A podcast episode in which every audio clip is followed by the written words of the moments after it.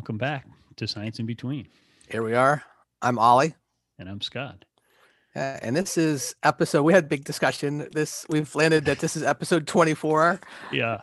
It's It yeah. should be so simple. We should be able to keep track of this. I mean, yeah. we only have, there's only the two of us, right? It's not like we have this gigantic team of people working. No. And maybe we should have a team. Well, we, we, def- we definitely should have a team. Right. But um, but I think, yeah, I, I mean, it's not, it, this is not uh, high level mathematics. The, the numbers no. go up one at a time each. So right. each episode has a number that is one Uh, digit higher than the previous episode. Right. And and I, last time was was I made a deal about a big deal about it being a prime number. So we should have remembered that, right? It's not like, yeah. We should have, yeah, we should have remembered your dad joke from last time and just wow. sorted it out. Mm. Well, come on. You it is a dad is. joke. You know it is. Yep. I'm a dad and I make jokes. That's what we do. Yeah. Uh, well, I don't know if we all do, but some of us do. And the good do dads do, Scott. Yeah. The good fathers do. The ones who really care. The ones who really care.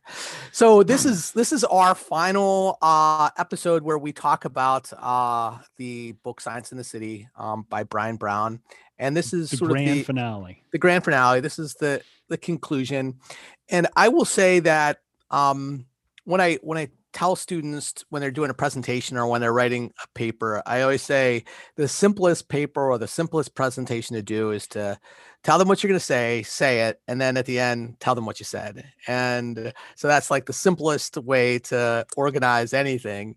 And that's what Bryan Brown gives us here in chapter, you know, well, it's just called conclusion. It's not the chapter anything. No, it's not a number here. It, it's w- just... it would be chapter eight, but he does not name it, it suchly. And so he just here in this last chapter just says, here's what I said, just, you know, just a, and I would think that if, if somebody out there was just, hey, they found our episodes, you know, our found our podcast out there and was like, oh, should I go back and read all of the other chapters? I would say read the conclusion, and this would be a really good start and give you an idea of whether this is something you want to spend some time listening to or, or reading. Um, I think he does these nice little snippets of, of the big ideas that he's trying to promote. And I think that, I mean, the, again, the, the only one that um, I would push back on is the, the one about technology, where he mm-hmm. you know, sees technology as being, and which is really hard for me to like, go, mm-hmm. you know, I'm taking the, I don't want to say anti-technology side, but mm-hmm. um, I, but I think that that's the, the challenge is what he talks, the chapters, the conclusion is titled Theory and Practice. And, and I would say the piece he's missing with this, with the technology piece, is the part that he doesn't name in the title, which is the research and practice, right? It's theory, research, and practice. That's really the whole premise of this book, right? Mm. Is as theory, research, and practice. And he gives us some theory, but he gives us a lot of research, and then he talks about it in practice. But he doesn't do that when he gets to the technology piece. He doesn't. He just talks about it from a theoretical perspective. And then he doesn't have, and he's like, and here's all this potential things that can, you know, bring us. And he does that in the conclusion in this like little, little paragraph. But it's just something that, you know, after the discussion last episode, I, I kind of felt like needed to be restated. Yeah. Yeah. I mean, I think, I think that also reflects where this book falls in Bryan's trajectory, right? So, so the yeah. stuff that is really grounded in, in research, and in particular his research, because he includes a couple of his studies in detail in this, um, those are, you know, in the past, um, and, and in some cases quite a bit in the past. Um, and this new work that he's doing around technology is very much his sort of present, especially when this book is being written, right? Because if this book was released in twenty nineteen, which I believe is when it was released, yep. then, um, then he was working on it in, you know, twenty seventeen. Yeah. Um, and so, so in twenty seventeen, his, he was probably just beginning down this path of technology. And so, so part of that, those last couple chapters are his sort of trying to look into the future of his current work, um, recognizing that he, I don't think, is really a technology person per se up until that point. Right. Yeah. Um, so, so yeah, even though, you know, also some of his earlier studies were, were online curriculum and, and were based in online environments because he had control over them and he wanted to be able to do certain things. Right. Um, Well, especially when it came to that, this aggregate instruction, right? When he talks yeah. about like breaking apart the, the language and the concept. I mean, that's, that was one of those research studies where, you know, doing that through online means is a, probably the best way of doing that, or at least the, the way to isolate a lot of the variables, right? Um, it's a way, maybe not the best way, but it's a really good way of, of an, of an effective way of isolating the variables. Yeah. Know? And I think he used it for the, for the generative formative assessment work too. Right. Yeah. Um, so yeah. And those were the two studies that he really digs into in detail. Um, and yeah, those are, those are older pieces of his work and his, and his doctoral students. Um, so yeah, I mean, I agree with you. The, the summary's good. It's a good, um, it gives you a, like a ten thousand foot view. If you're the person who's trying to decide if this is the book for you, it definitely gives you that. And the key points that lay out, um, you know, sort of the, the Uber argument. Um, you know, we said the, and I still say that chapter six, I think is, is in many ways it's the, a, it's the winner. A more robust. Yeah. And it's like a more robust version of that, even though it, it doesn't, I don't think I, I'd have to reread it, I guess, to see whether it certainly doesn't talk about the technology component because that comes after. Right. But, um, Which which is surprising because, like, I think both of our reactions at the beginning parts of chapter six, that we talked about this at that during that episode, was that because it's labeled the hero teacher, right? And yeah. both of us kind of like went into it like going, mm, mm. is this going to be that? You know, we had different perspectives on what that was going to look like. You yeah. were like, okay, is this about the, you know, that white savior kind of thing? Michelle and Pfeiffer. Right. Yes. Mm. Um, but that's not what it was, and no. and at all, and that turned out to be, I think, the the high watermark of this whole book, right? Mm-hmm. Yeah, I, I mean, I think, yeah, in many respects, the book could have ended there, and I would have been happy because it felt like that that really captured the important essence, at least for what I asked people. You know, when I ask my students or teachers I'm working with to read this book, that's why. That chapter is really why I want them to read it. I mean, not just that chapter, but that the stuff that falls after this, the strengths and weaknesses chapter, I think we thought was fine. Um, I, I don't know that it added tremendously to, to the message of the book, but it, it does add something. And I guess, you know, if, if you and I, if it was you and I, right. And we were to, to revise this book. Um, I think one of the things we might suggest is that, if you're really going to push on the technology as, as a key thing, then thread it through the book, right? right? In the same way that he sort of builds this argument um, for a kind of teaching that's, that's fa- fantastic, like to weave in there to say like, okay, and here in terms of the disaggregated instruction, he explicitly call out like here are ways that technology can support this kind of teaching. And if we're talking about generative formative assessment, let's call that out and say, okay, here's ways that technology can do that. And I do wonder, now that I'm saying that out loud, I hadn't really thought through this, but I do wonder to what degree he thought about it that way, right? As opposed yeah. to, you know, the way that a lot of people come to technology, um, solutions is they take the new whiz bang thing, right? In his case, V R slash right. A R, and say, oh, what can I do with this? As opposed to, um, I have a problem I'm trying to solve, which frankly is much more the way that he uses technology in the two studies he describes, right? Where he's yeah. like, I'm using technology to solve a very specific problem. And I, so I choose the technology to do that. So I choose the tool that does that work the best, as opposed to, look at this cool tool that I have. Now, let me go find something to do with it.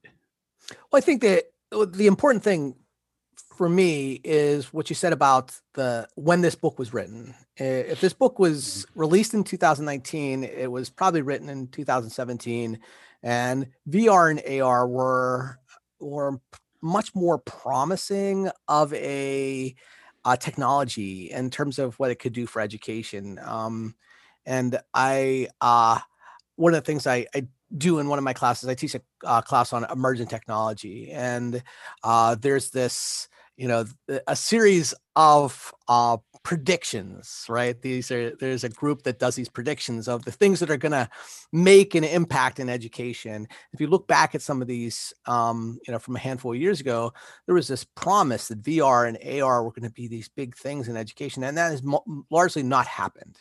Um, and uh, it has not made the impact. Like, like, you know, there's so many people who are jumping on board of the, you know, the uh, Google Cardboards, right? Those were the, mm-hmm. the thing.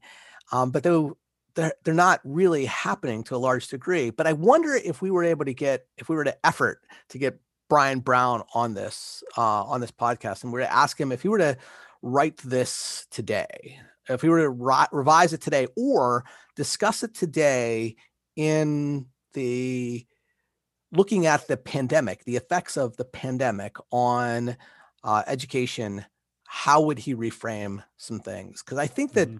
you know, his whole whole purpose is talking about how we can better, um, more effectively teach science to marginalized populations.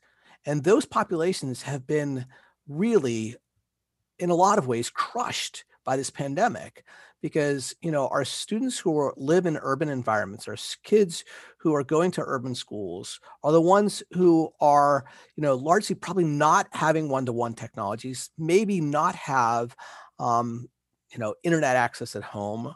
Um, and so what they're getting, what the brand of education they're getting right now is a far cry from the kids in the suburbs, right? And so mm-hmm. I wonder, you know, because he's a he's an advocate, and he's uh, more than just an advocate for science education and science education in urban environments and with culturally relevant pedagogy. Um, he's challenging how we view, you know, teaching the, you know, he uses the term outsiders, like these kids who we, you know, as science education is, and I, I think what we've done is in a lot of ways made them more of outsiders, more of an outsider, not just in science education, but in education in general, right? What we've said is that, you know, because systemically, this has been a challenge for students who are not coming, not going to school in, you know, well-to-do in environments, right? Yeah. I mean, that's, so I wonder what he would say with that. And maybe that's something we should, you know, I don't know. Email. Yeah, no, I think it's worth, I think, I think that's an interesting question. I mean, I, you know, they talk a lot about, um, and it isn't just urban, obviously in this case, another uh, significantly impacted community type that we're familiar with where we live is right. rural, right? right. Like the, the, the sort of internet deserts, as they call them, those are, those happen in, in urban places and in, in rural places, and less so in suburban places, as you said, because that's where the money gets made. Yeah. Um, so, um, yeah, that is, um, depressing. And, and the, the, the, uh, the reports you're referring to, I believe, are the Educause Horizon reports. Yeah, which, absolutely. Yeah, yeah. Yeah. So they come out every year, and they are, um, I put, I'll put a link in the show notes, but, um, they're, they do, I agree with you. They're, they're interesting to go back and look at the ones from the past, just to say yeah. like, oh, they yeah, missed so, on that. They totally yeah. missed on that. Like, like the one where MOOCs were going to transform. I don't know if Horizon said that, or if that was just sort of in the zeitgeist or in general, but I think certainly Horizon named MOOCs as a key technology. They absolutely did. They did.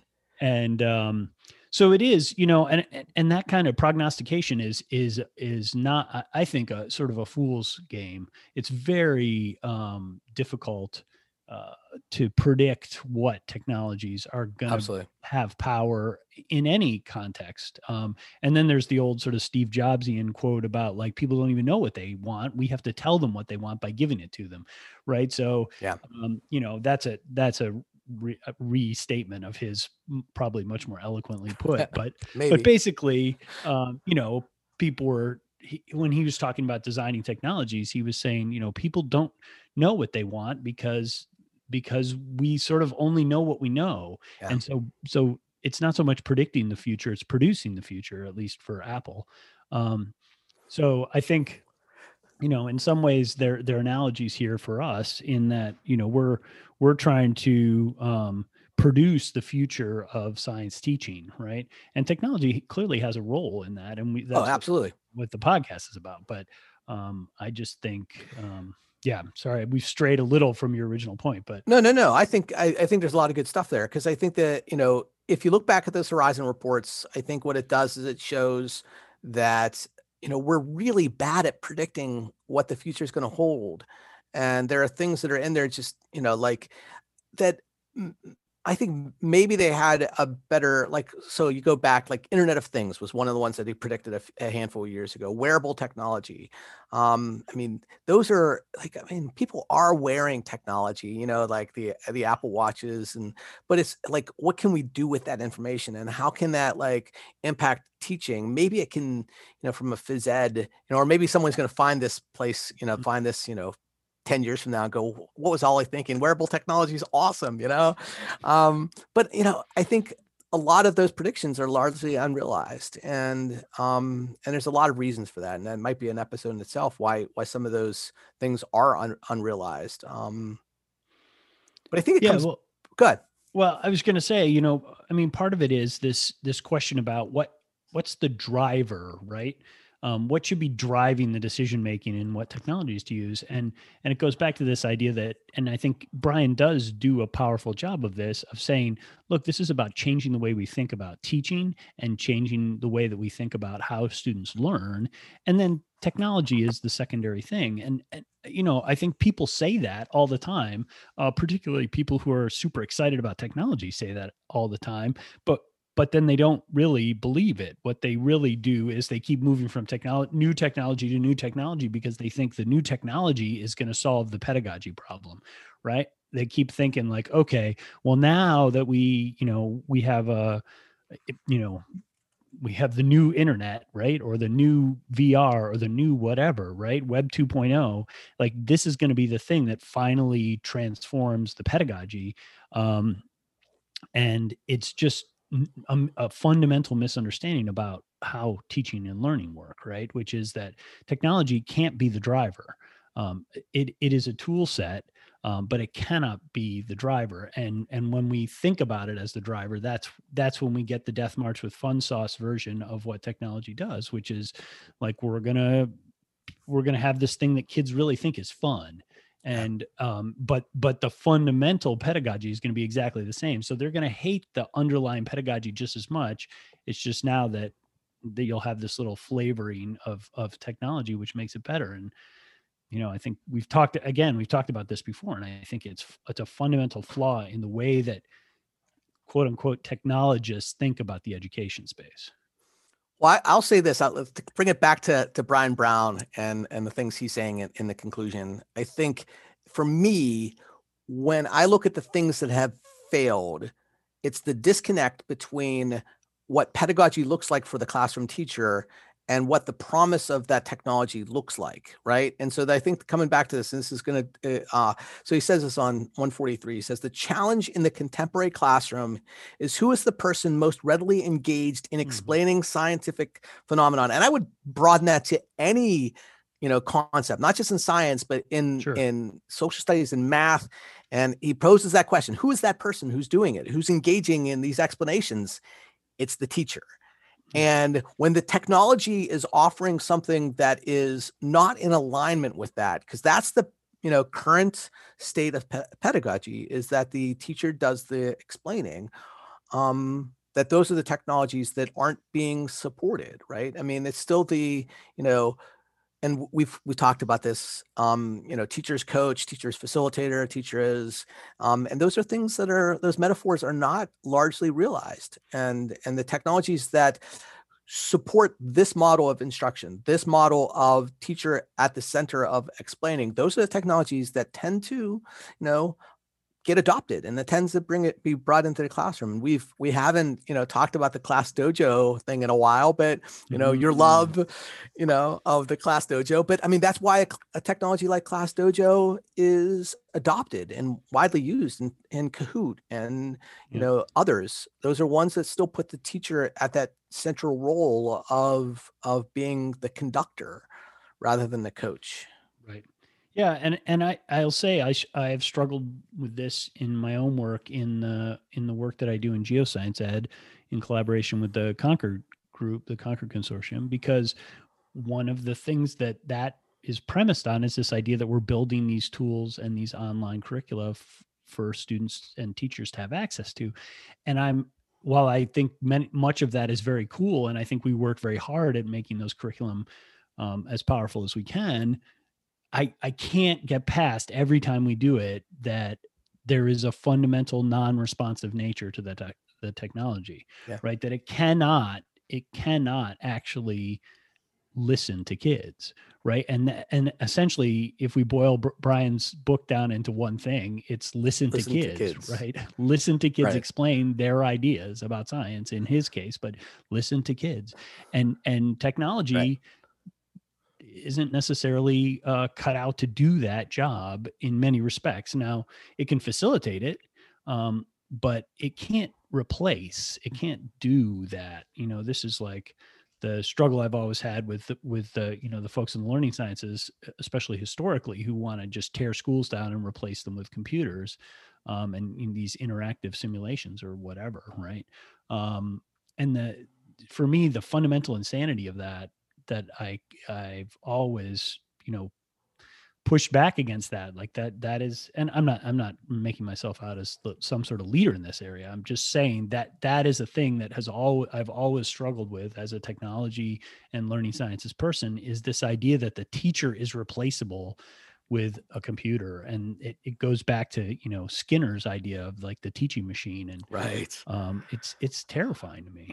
For all yeah, I, lo- I, I love it. We got to put a link to that in, in the show Sk- notes. The Skinner article. Yeah, the, yeah. The, well, the, the teaching machine, you know, from like the fifties. I mean, because that's like, you look at that and you go, okay, that's a brand of online teaching that's out there right now that, you know, schools are paying for. You know, I won't, you know, outline specific curricula that schools are adopting, mm-hmm. um, but they're adopting these, you know, online courses from different, you know, vendors, and they're largely these, you know, teaching machines from the nineteen fifties with B F Skinner. And that's not the thing that it puts the students in a somewhat passive role where there might be clicking on something, but it is, I mean, that's the thing with, I mean, when you look at B F Skinner, their, their students are clicking, yeah. clicking on something, you know, right. it, it's call and response. It's, you know, it's behaviorism at its finest. And right. Well, it's, it's this, you know, it's the thing that comes up in technology to describe this, that, that I also always struggle with, is this idea of engagement. You said it, right. Which is like,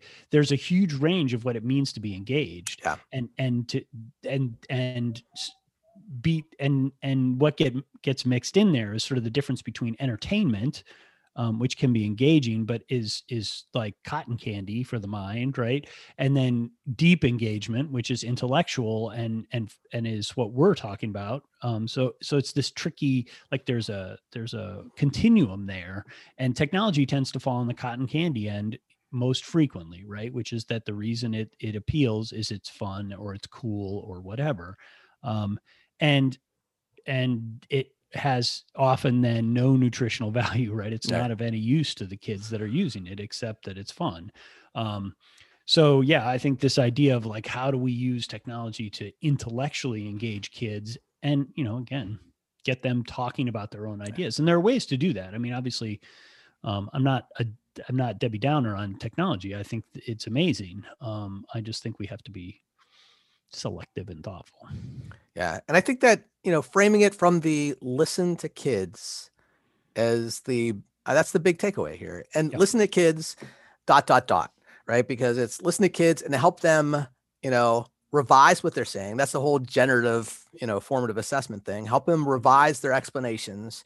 Um, you know, give them problems where they have to explain the problems that are, and especially problems that are meaningful to them and meaningful to their worlds, mm-hmm. and listen to them without judgment, right? Because like the language they may use may not be the language we want them to use, but it may be really good stuff. Mm-hmm. It may be really good stuff from a science point of view. It might not be calling it the right words, but it might be representing the concepts pretty authentically.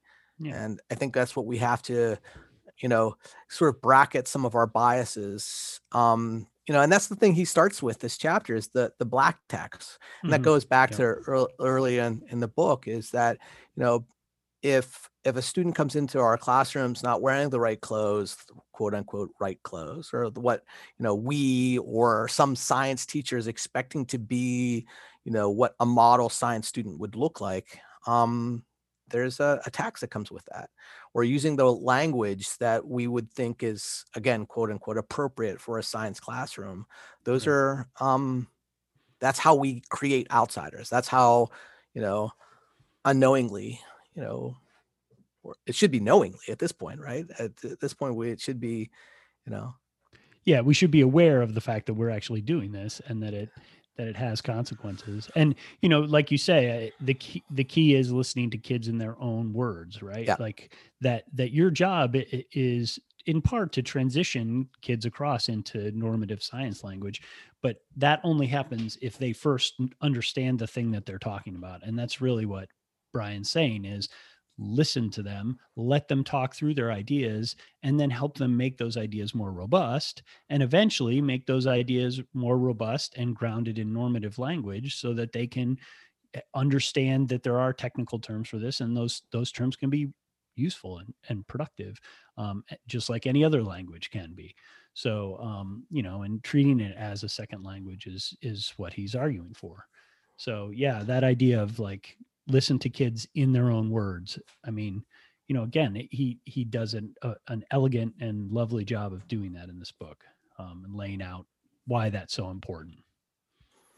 Yeah, so I, I I will say I'm I'm as we look back at the the book, this is something I'm glad I had the experience of of reading. Uh, I have recommended the book to people who are not science teachers. Um, and I, I they've all come back to me and said, "This is I'm glad I read this." Um, because I think that if you're in education, you can find something of value here. If you're working in education in some way, um, whether you're you know teaching science directly or not, there's something you're going to find valuable here that you're going to be able to apply to your classroom. Now, maybe not all of it will translate, um, but I think it will open your eyes to different ways of of doing things in your classroom, and that's the important thing um, yeah. on, on behalf of the students that you work with. Um, yeah.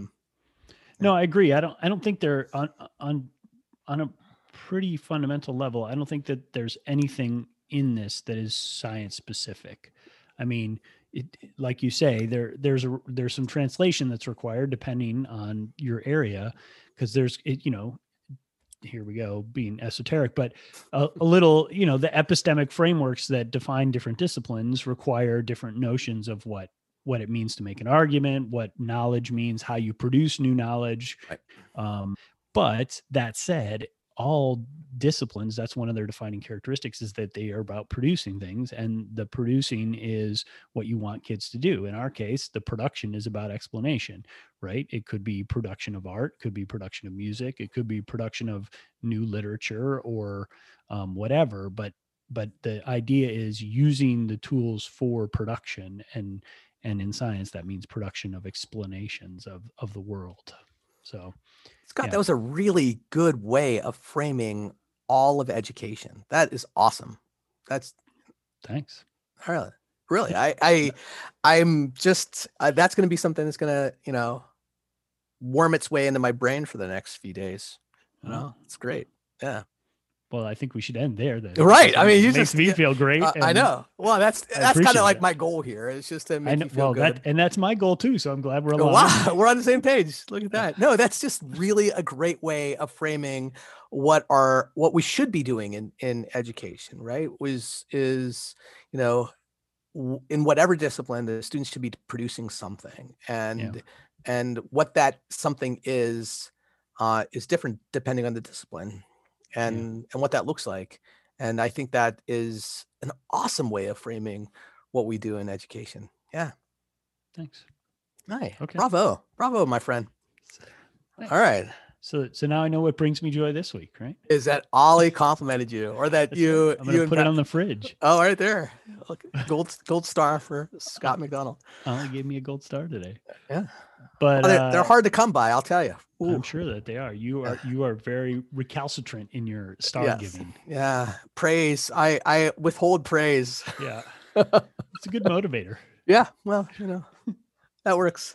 So is that, is, do you actually have a joy, or, or is that it? I, I do have a joy. I have, yeah. So, um, this, this is not a, um, this, maybe this should, this should be a profound, but it's not, not a particularly profound one, but, uh, but something that happened to bring me joy this week that I, that I, that I'm going to share with you all that feels a little, uh, I don't know. I feel like I'm making a lot of excuses for this thing that brought me joy. So, uh, I watched, uh, or my wife and I and my watched um, Definitely Maybe, which is an old film. It's from like twenty ten. It's a film. It's a whatever movie. Sure. It's not, uh, probably was not filmed on film. So Definitely Maybe, it is a Ryan, Ryan Reynolds sort of uh, Pete uh, movie. It's a romantic comedy. It's, it's the sort of thing that you want to watch, uh, you know, when, when the weather's cold outside and you have like a quiet evening in and you just want to. So I'm just going to say it's a really good movie. We, we watched some other movies over the p- past couple of weeks that in theory were romantic comedies and were not so great. Sure. Um, but this one, uh, I, I recommend it. It's, it's got a holiday vibe if you're going to watch it that time of year, but it doesn't have to be holiday because there's nothing explicitly, you know, sort of holiday-esque about it. But, uh, but anyway, so that, that's my, uh, that's my, my joy bringer this week. Well, that's awesome. There's a lot of like great movies to watch right now. And so we could probably yeah. riff on that for a while. Television. Um, um, television. Yes. Mm-hmm. Television. Um, but I'm going to go kind of in a different direction. I've been, um, reading a book with uh, some colleagues, sort of like another book club. It's, it's just a handful of us.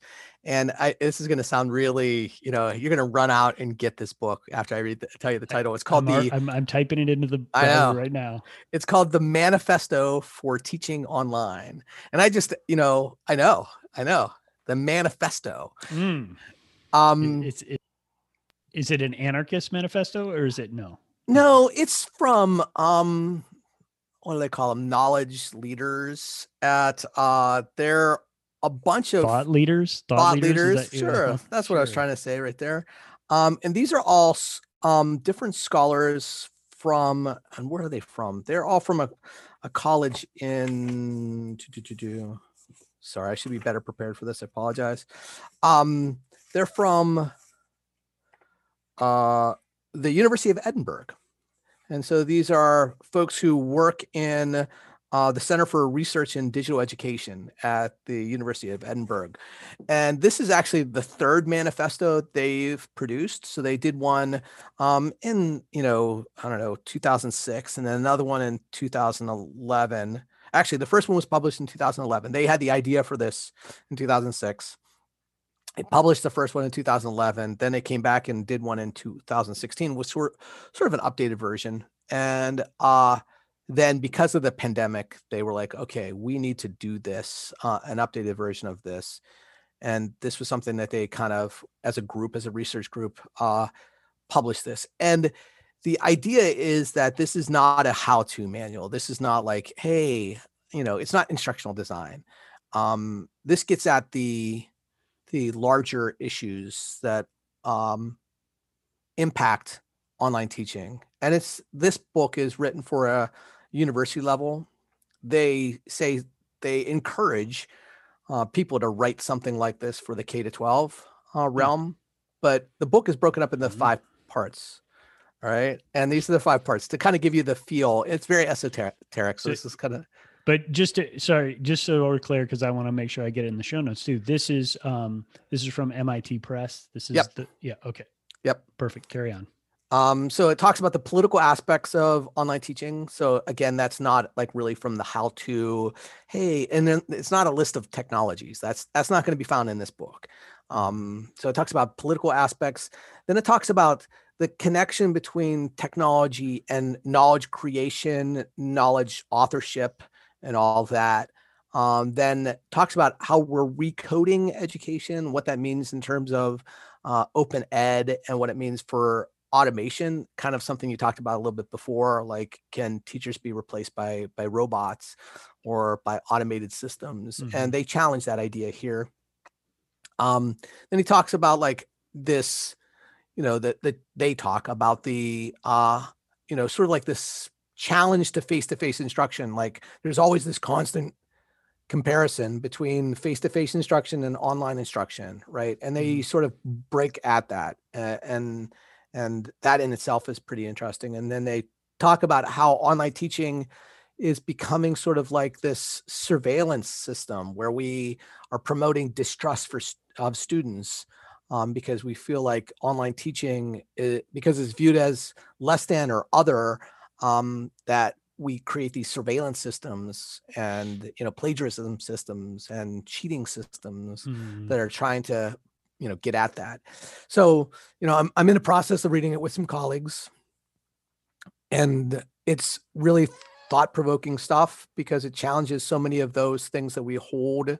Um, you know, we, we, we take, like one of the, they just go at best practices, right? Like the whole concept of best practices, or the idea of online teaching as facilitation. They challenge that concept completely. And so they they think that facilitation undermines what we do as online teachers. And so I, I just like the fact that it just pushes the boundaries of, of some of these accepted beliefs and accepted. And I, I just always like that because it makes me circle back and look at something from a different perspective. And so the manifesto of te- for, for teaching online. Manifesto for, for teaching online. And that will be in the show notes, of course. And uh, yeah, from M I T Press. Nice. So that, so the pre, so this is an updated version of the previous. So, so when you say they've done multiple ones, you mean they've done multiple like editions of this yes. manifesto. Right. And I think that's well, the, the goal with it is to have it better reflect where they are in time and space and with technology. And this goes back to the, you know, the, I guess we have a theme in this, in that there's some of these, you know, time, you know, time is the theme here because you know, things that might've happened, you know, five years ago, we relook at or look at differently because of, you know, the, and that is especially true in, in technology. Yeah. So I think that's probably what has promoted them so much or prompted them so much to, you know, release this new edition. I was recommended by a colleague. They said, hey, you should take a look at this book. I think you'd really get a kick out of it. And so it's, yeah, it's thought-provoking. Definitely. Nice. Yeah, right. That's I'll bringing me joy. I'll add it to my reading list. Yeah. Yeah, cool. Awesome. All right.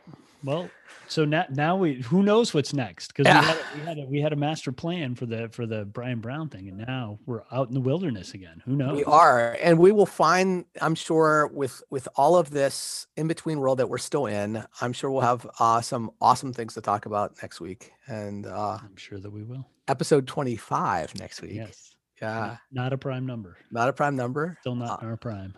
That, but that one, it it's it should be like right up your alley because you yeah. know. It's it's a square like you. Yeah. Oh, oh, look at what I just did there. Right there. That's what we got to get out of that. Oh, I have been Scott. And yeah. And this is Ollie. And this has been Science in Between. See you then. See you in between. Oh, boy.